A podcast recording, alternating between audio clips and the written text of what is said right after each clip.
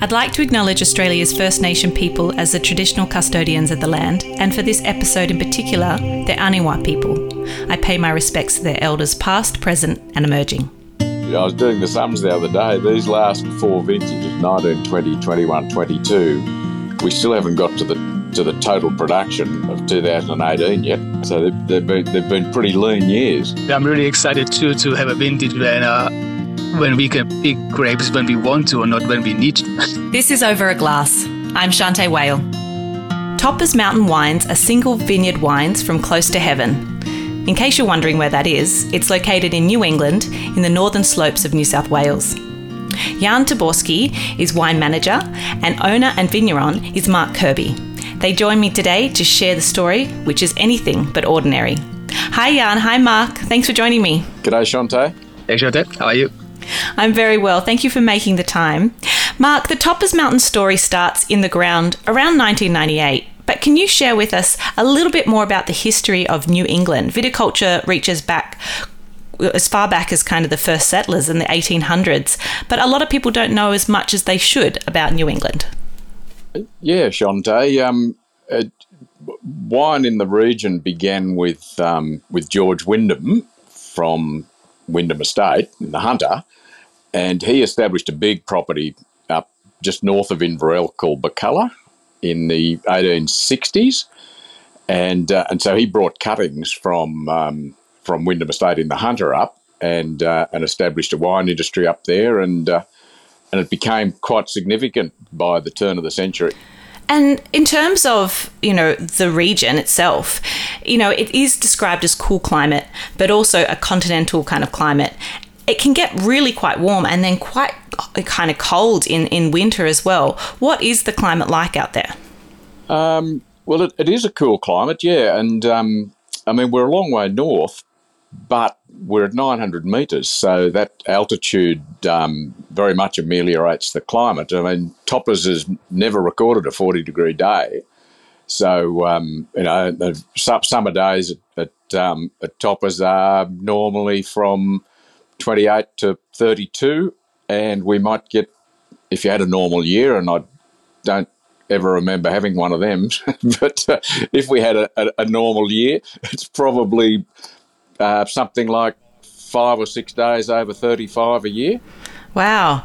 Yeah, I mean, it seems to kind of get a little bit of everything in terms of you know weather uh, weather patterns. But Mark, tell me a little bit about where the Toppers Mountain story begins. What made you plant a vineyard? Well, that's a that's a long story, but um, we used to be cotton growers in Moree, and we formed a in the early '90s. We were we were getting a bit sick and tired of irrigated cotton, and um, and myself and my two brothers and some friends in Moree formed a partnership, Thunderbolts Rock Partnership, and we decided that we wanted to do some stuff in horticulture, in permanent plantings, as opposed to um, you know annual cropping, which we'd been in. And the first cab off the rank was um, was 100 hectares of olives just east of Moree, and then Peter Birch, who was uh, one of the partners, is an agronomist and he flies. And so he knows where all the good bits of dirt are, and he it came to his attention that Toppers Mountain was on the market, and he knew that it was a was a basalt cap, and so we went and had a look at it, and we bought it initially purely because it was good horticultural soil, and we hadn't hadn't um, any particular inkling at that stage that we were going to get a rush of blood to the head and plant a vineyard. So you just knew it as it, it being great soil and great for some kind of agriculture, but not sure what at the time. Well, we knew it was good for, for horticulture. We knew, knew it was good for permanent plantings because it because of the deep red free draining soil. And uh, so, so that's what. And initially, we were thinking about olives, but luckily, we didn't plant any olives because we actually get too much rain and it's too cool in November when they're flowering for olives to do when they grow fine but you don't get much fruit. Jan, tell me a little bit about when you joined the picture. How come you decided to, you know, get involved with growing grapes uh, in New England? Ah, actually, it was total coincidence. I moved to Australia from the Czech Republic with a plan to establish uh, my career in wine, and started as a as a shop assistant in a bottle shop. Um, and I also started a wine blog, uh, thinking it would be the best way how to uh, put my nose into the trade, and it was a good step. And uh, writing one of my blogs, I met Mark, and I heard that improbable and interesting story of someone growing uh, about 20 different varieties in high altitude uh, in a place nowhere near to, to other vineyards. So I definitely was curious. And um, and uh, I met Mark uh, just to an interview for my blog. And uh, the interview took about five hours. We went through like 20 different wines. And I think by the end of the day, we end up working with each other. Well, that's a very successful interview, I have to say. Let's explore a little bit about grape varieties because you are working with, I don't want to call them alternate grape varieties because I just find them to be incredibly interesting grape varieties. Um, but tell me a little bit about why the decision, Mark, to, to plant um, something that was probably a little bit different at the time. Well, interestingly, we um, a fellow called Richard Smart gave us gave us some um, some ideas about what might work there because a lot of the history, even though there'd been a lot of grapes grown there by by Wyndham and the other guys that you know in the from the 1860s onwards, the knowledge of actually what they'd planted had disappeared because all the vineyards were gone by the by the 1950s probably. Um, and so we were sort of starting from scratch as to what to plant. We spoke to Richard Smart, and he had a thing called a homoclimate analysis, where he looked at our climate and some various things that he thinks uh, are, the, are the, the, the, major variables in viticulture, and then he goes and looks at at uh, established wine growing regions that are closest to, to those variables, and says, well, they're growing these grapes in that place over there that they've been doing it for 200 years or 300 years or whatever. And uh, so that's probably as a good a place to start as any for you. So that's how we started. And we started off with, with um, four major varieties Tempranillo, Riesling, uh, Gewurz, and Chardonnay. And then we had the fruit salad, which was 15 rows of, of, of individual varieties that we thought were worth a shot.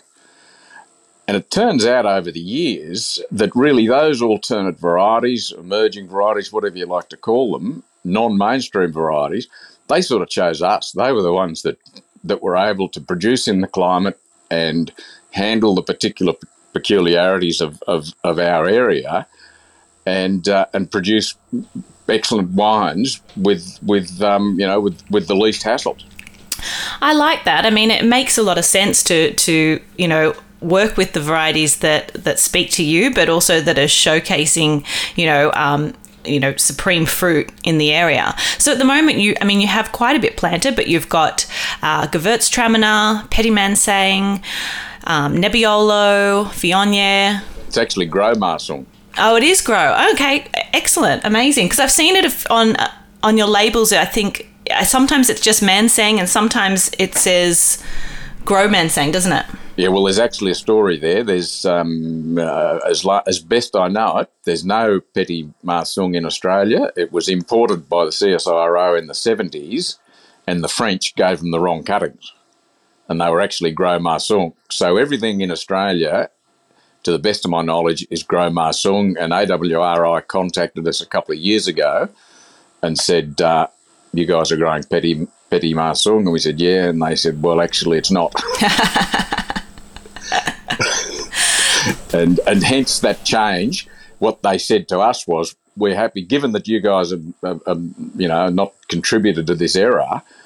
We're happy for you to, to sell out the, um, you know, the the wines you've already got bottled and labelled as Petit Manseng, but from now on, they've got to be labelled accurately, and so we just drop the, the Gros off and just call them Manseng. Mm. That makes a lot of sense. I mean, in the south of France, where they're kind of, you know, sporadically grown and intermixed and things like that, but it, it makes a lot of sense to just have Manseng. And to be to be fair, a lot of people in Australia aren't particularly familiar with that variety anyway. So, tell me a little bit about your experience with growing that grape and maybe some of the flavour profiles you think it has. Well, it's it's it's probably the one of the probably the variety that really suits the suits the site best. It is tough as old boots. I mean, it comes from Jurançon, where it rains all the time. Our issue is that you know we're a long way north of of the the sort of delineator of, Marit- of, of Mediterranean climate. So we get significantly more rain in the growing season than we do in winter because we're we're a, a, a semi-temperate climate, and so rain's a big issue for us. And so you know, Manseng just fits fits in like a glove. The, the only issue for for us is that um, it's very high acid, and we're often actually waiting for the acid to fall, not for the sugar levels to rise, so we can pick it. Wow, what a what a unusual situation to be in. I don't hear that very often. I'm really glad that you said that, you know, Gros Manseng's doing so well for you because I think it is such a stellar, stunning bottle of wine, and I've only seen it get better and better every year that I try it. Um, so I'm glad to hear that that's going to be around a little bit. A little bit more for you. You also do um, a Hill of Dreams wine. Can you tell me a bit about that? Yeah, well, the Hill of Dreams. Well, that's really that. That was really Jan's baby. Uh, why don't you tell us how that came to be, Jan? Uh, Hill of Dreams is a kind of a little hillock uh, on the northern side of the vineyard, and I think it's a beautiful piece of um, of land. Uh, as it is a hilly, it's the, the there's more gravelly, um, more poor soil.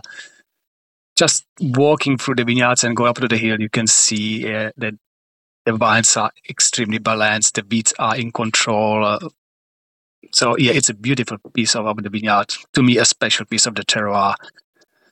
And uh, originally, it was a mix of um, white and red varieties uh, planted there. There was Sauvignon Blanc, there was Shiraz, uh, but we but it's surrounded with eucalyptus trees, and uh, the red varieties used to pick up for a bit of uh, mint.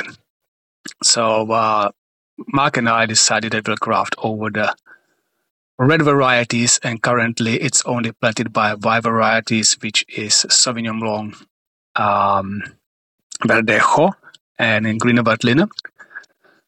And um, the idea was to was kind of inspired from uh, Marcel Deiss in Alsace, who used to field blend uh, uh, his fruit from uh, his best terroirs and make just uh, basically terroir driven wine. So we basically try to do the same story. Uh, we do pick all the varieties at the same time, uh, ferment them with uh, together with a short, uh, probably seven, eight, nine days long skin contact, and then we press them to uh, to to old oak for and leave them for eight, ten months, and just really want to achieve to make a site specific wine. It certainly is site specific and it's a fascinating wine to drink and think about. It's really clear to me when I look at the range from Toppers Mountains that you are um, interested and fascinated by textural whites, and that comes across really clearly. Um, I, am surprised by how um, co- complex, but also, um, I suppose, dominant. Those those white varieties are coming across from from the range and they just really speak to our climate and all the different foods of Australia as well.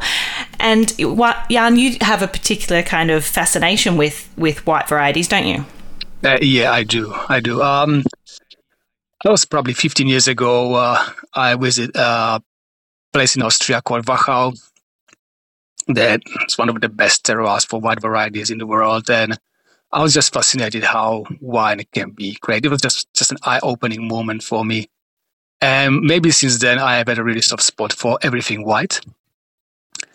And the more and more I'm getting experience with uh, growing and winemaking, uh, I, I, really try to focus on the texture of white wines, which I, which I think is very interesting. And different varieties can offer different textural um, opportunities or possibilities and styles.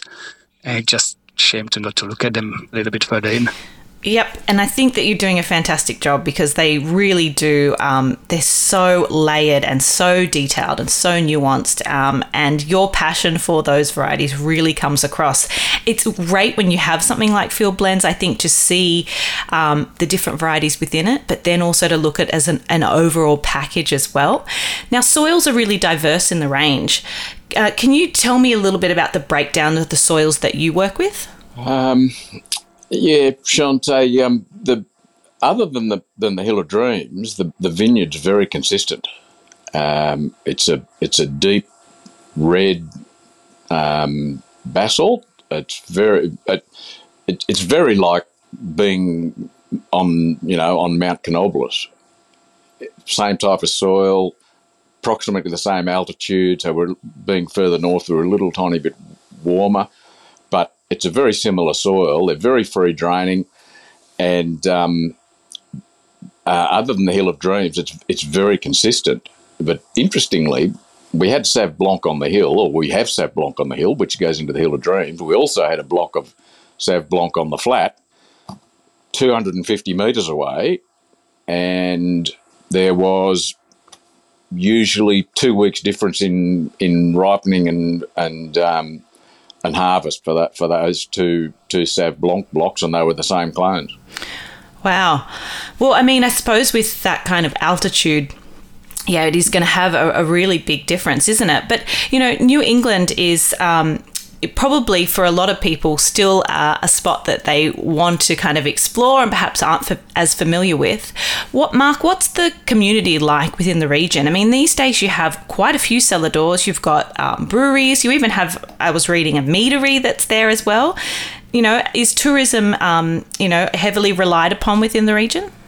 Well, historically, it's not. I mean, New England's famous for f- fine wool merino sheep that's that's you know the last hundred years where it's what it's been about, but certainly in the last twenty years, and even more so in the last you know five or six years, and and even more so since COVID. Um, yeah, um, tourism is is becoming more and more important, and there are a lot of small producers of all sorts of things. Um, you know, trout, cheese, geese, eggs, wine, all sorts of things are popping up in the region, and it's great. And and we're starting to see the people moving around and into the region to, to have a look as a result. Good. I'm so glad to hear that because, like you said, you do kind of have everything you need kind of at your fingertips. Um, and I think that it's definitely a place that people should keep their eye on. And I say that, but I don't want too many people rushing out there and, and ruining it either. um, Jan, what is the best part of your job and what, what keeps you, you know, excited to come to work every day? Oh, I really do like what's actually coming soon, and that's the vintage. Uh, I'm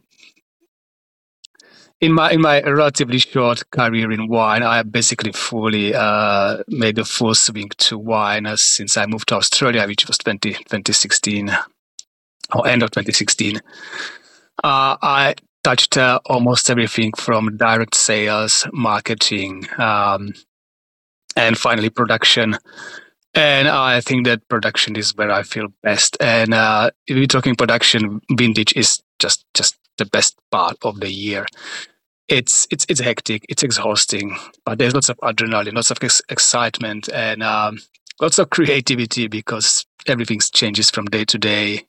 One is a, you need to have a plan A, plan B, plan C for everything, and I just enjoy. I just enjoy that turmoil.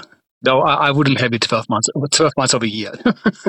Oh, careful what you wish for. Now, you have had um, some pretty challenging years, not only with COVID, but with some bushfires out that way. Um, some rain events. You've had some tumultuous years, so it's good to hear that you do like the adrenaline. Uh, what, uh, Mark? What are you excited about in the in the next few vintages, or, or what's uh, up and coming for toppers?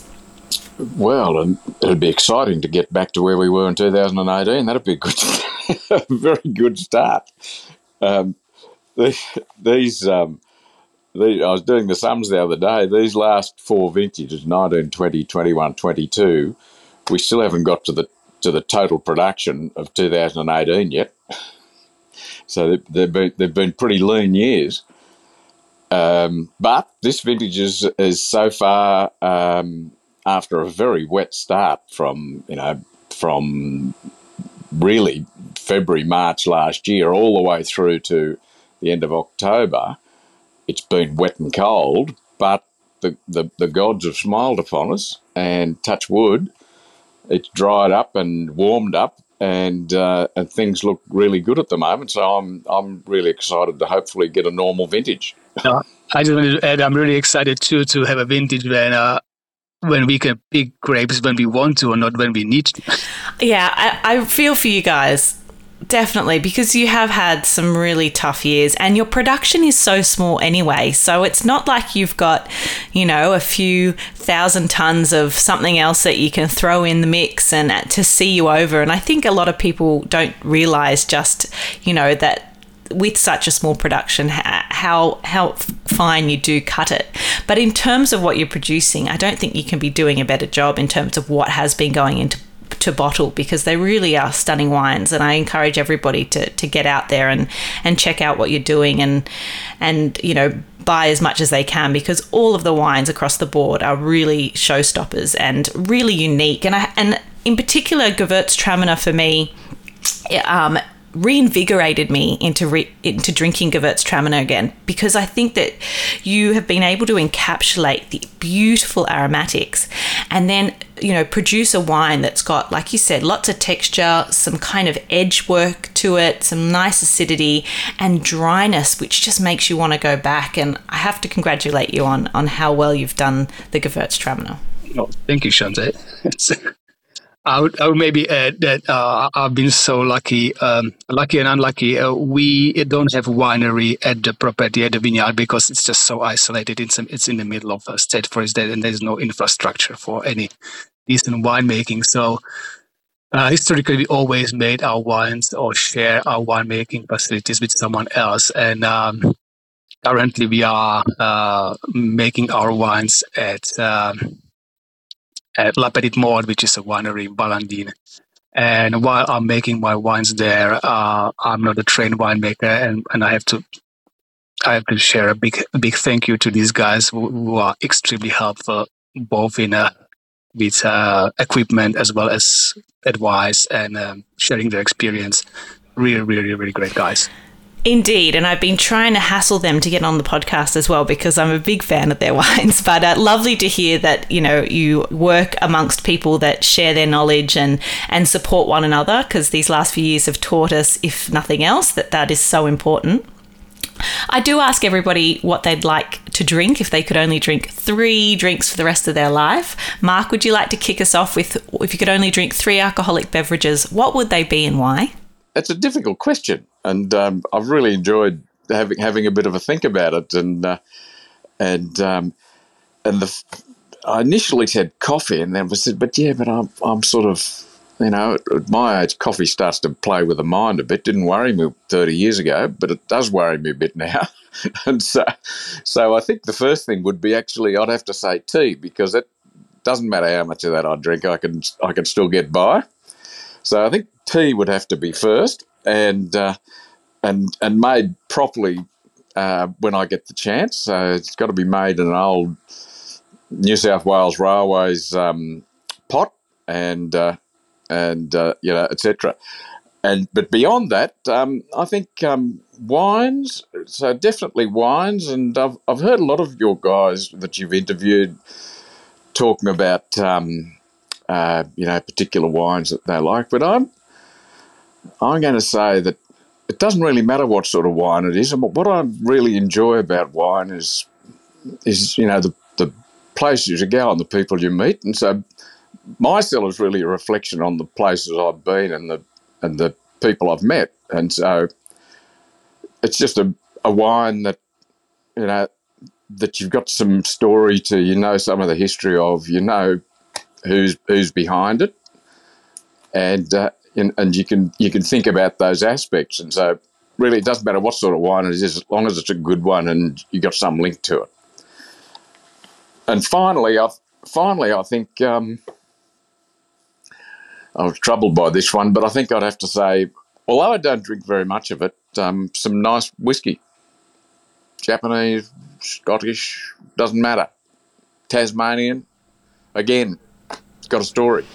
Very strong. And I agree with you when you say, you know, wine often or beverages link us so much to a, a, time and a place and sometimes you know you you they're so reminiscent and it's something that can be shared and it is really you know that collective experience that comes with drinking something like a nice wine and sharing it. I don't know if you want to always share a, a whiskey because, uh, you know, when you have a really nice whiskey, it's often few and far between. So I don't know about sharing those, but um, three very good answers. Jan, what are you going to be drinking if you've only got three drinks? Well, I, I read the question properly, so uh, I was thinking only about alcoholic drinks. And uh, it was pretty straightforward to me. Uh, uh, one thing I would definitely like to stick with is Czech beer. Uh, apparently, thanks to my origins, um, champagne would be second one, and uh, Nebbiolo from Barolo and Barbaresco. I, I can imagine my life just just having these three. a man that no one knows what he wants. I was. I'm glad you're here to say uh, Czech beer because I really feel like you know we're not worthy because your your pilsners are ridiculous. I could wax lyrical about that all day long. Champagne, I mean, who doesn't want champagne? And then you're, you know, you're going for the beast of Barolo and Barbaresco. So um, definitely the finer things in life you like. Yep. Well, Mark and Juan, it's been so lovely to have you on. Uh, I love your wines and what you're doing out there. I think, you know, they're quite revolutionary. They're certainly delicious, and uh, New England's in incredibly good hands with the likes of you guys. So thank you so much for making the time. I look forward to the next time I try a Topper's Mountain wine, and thank you very much for chatting with me today. Yeah, wonderful, Shante, and um, we'd, we'd love to see you up there sometime not too far down the track. I will. I will definitely be stopping in. I actually have family in Coffs Harbour, so then literally the next time I'm headed out to, I'm going to come on and and pick your brains if that's okay. Wonderful. Love to see you. Sounds like a plan. Thank you very much, Shante, for having us. You're very welcome. Cheers to you. This is Over a Glass. I'm Shante Wale. Stay tuned for more stories from the world of wine and drinks. Listen in every Thursday on your podcast app. Follow us on Instagram at overaglasspod and contact us at overaglass at deepintheweeds.com.au.